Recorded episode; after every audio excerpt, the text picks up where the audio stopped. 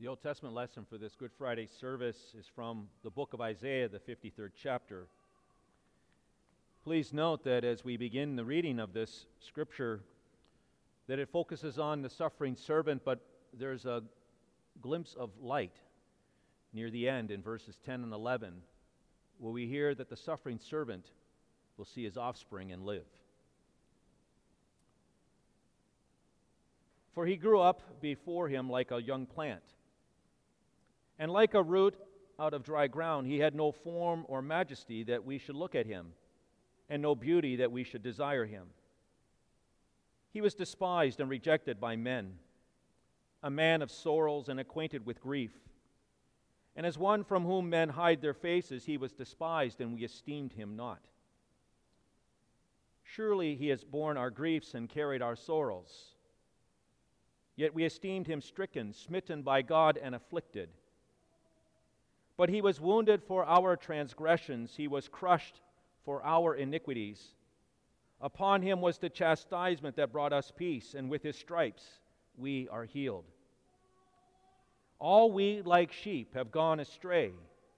We have turned everyone to his own way, and the Lord has laid on him the iniquity of us all. He was oppressed, and he was afflicted, yet he opened not his mouth.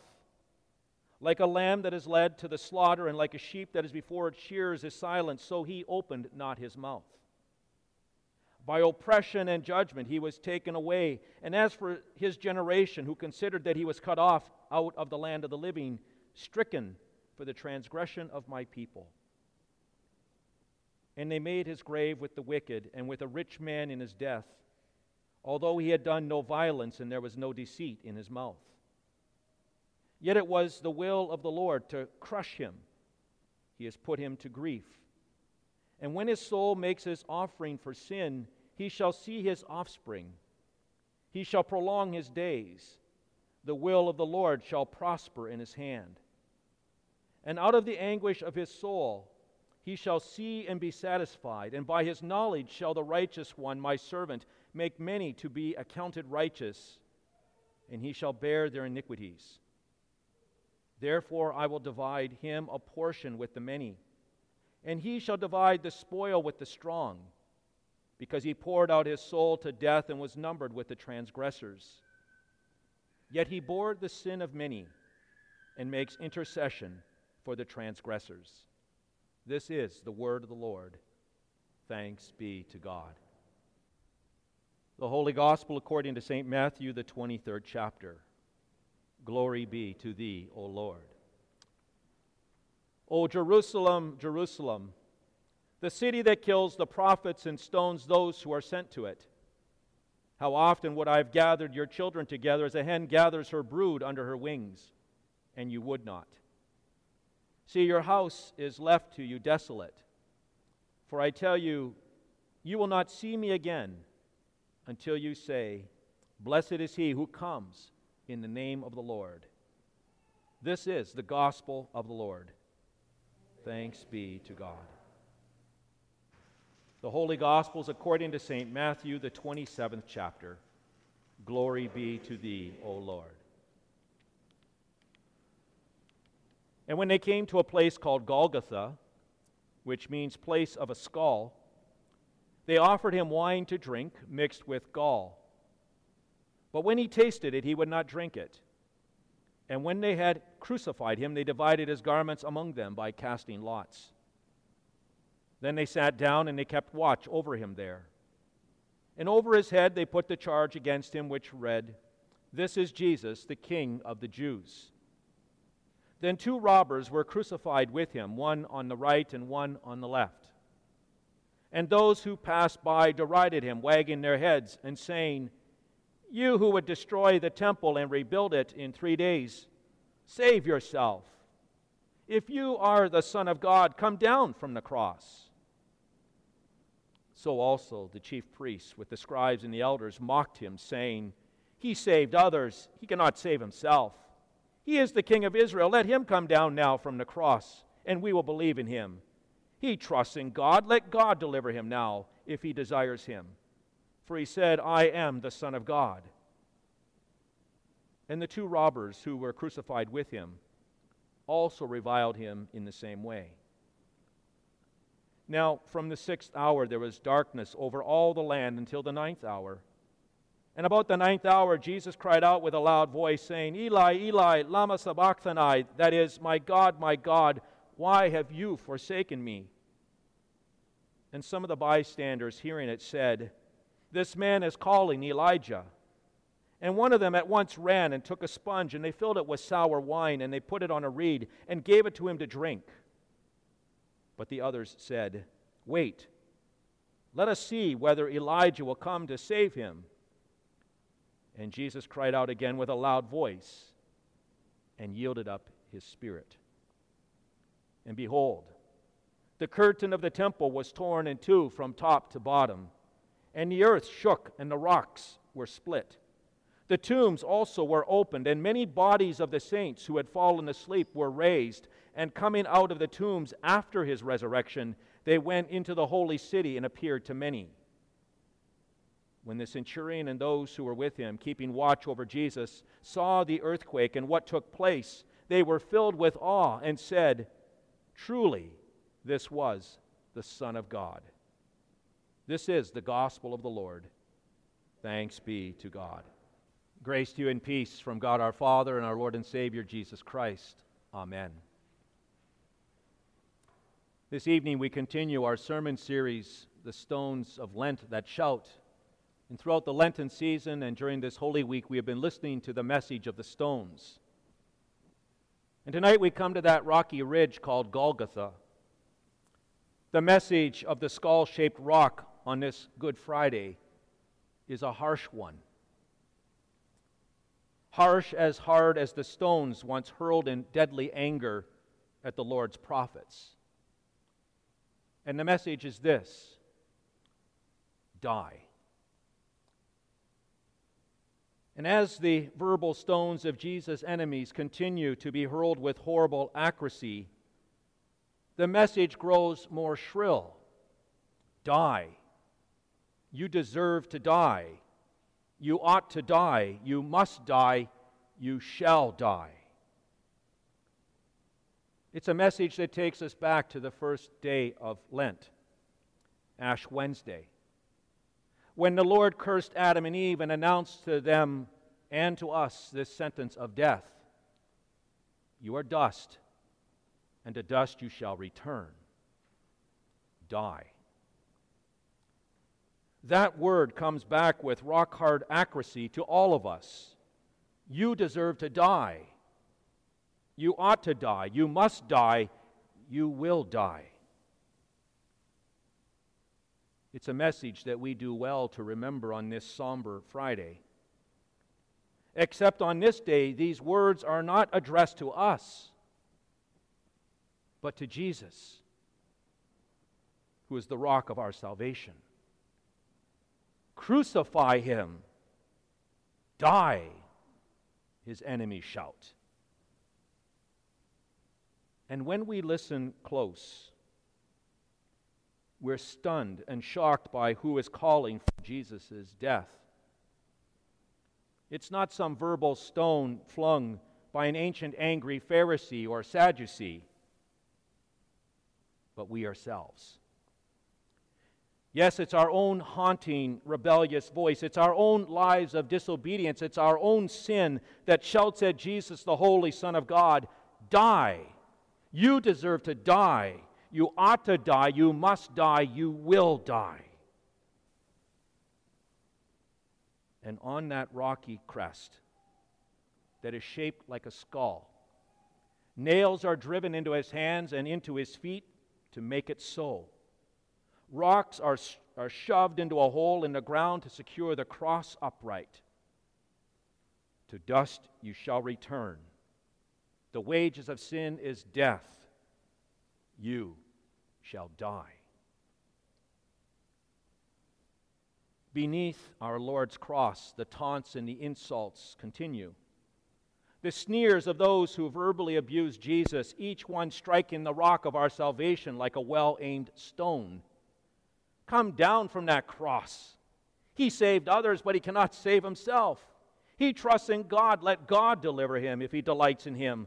Let us see whether Elijah will come and save him. But even as these blockheads taunt the rock of salvation, there's an eerie silence, a silence from heaven. There's no voice proclaiming, This is my Son whom I love, with whom I'm well pleased. There is only silence. And that silence is far more excruciating for the rock of our salvation than the insults hurled at him. The silence of God shouts, it even screams, Die. And the rock of our salvation cries out in anguish, My God, my God, why have you forsaken me? And again, there is only silence from heaven. And that silence shouts, Die. You deserve to die. You ought to die. You must die. You will die. And die the rock of our salvation does. Into your hands I commit my spirit. And with that prayer fresh on his lips, the rock of our salvation gives up his spirit. He dies. Yes, he dies. You deserve to die. You ought to die. You must die. A woman was teaching a Sunday school class of four year old children. Her lesson was on the Ten Commandments, and she began by asking what we must do to go to heaven. And there was a prolonged silence before one child shouted, Die! We must die. Such wise words from this four year old. Before we can live eternally with our Lord in glory, we must die. And before God's Son can conquer death, he has to die. And when he does die, and die he must as the bearer of our sin, the earth trembles and the rocks split and the gravestones open, they're moved aside. And the Apostle Matthew reports in the gospel lesson we heard tonight that many people who had died come out of their tombs, and after the resurrection of Jesus appeared to people in Jerusalem. Already, the stones are beginning to shout on Good Friday what the prophets had foretold that is now being fulfilled. Even now, as darkness descends upon the earth, and the angels weep, and the disciples look on with despair, and Joseph of Arimathea lays the lifeless body of Jesus in a tomb, and the women head off to the market to purchase spices to prepare Jesus' body for burial, the stones that shouted, Die, are beginning to be silenced by the stones that proclaim another message He lives. We often read Isaiah 53 on Good Friday, as we did this evening. For it speaks of the suffering servant being despised and rejected by mankind. It speaks of his pain and sorrow. It speaks of him being stricken and smitten and afflicted, even punished by God as he is pierced for our transgressions and bruised for our iniquities. It speaks of his death that he must die so that we might be healed.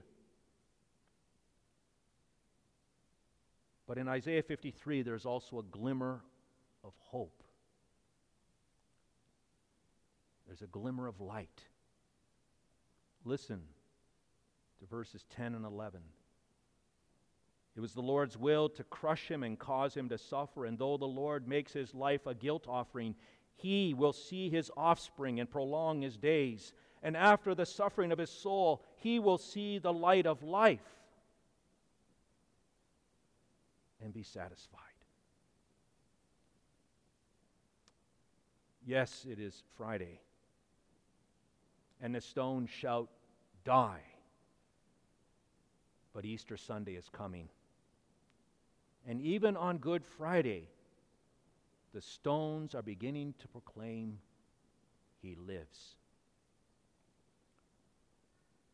Dr. Duane Ward was showing a group the Dome of the Rock in Jerusalem, one of the holiest sites in Islam. It is also the site of the ancient Jewish temple.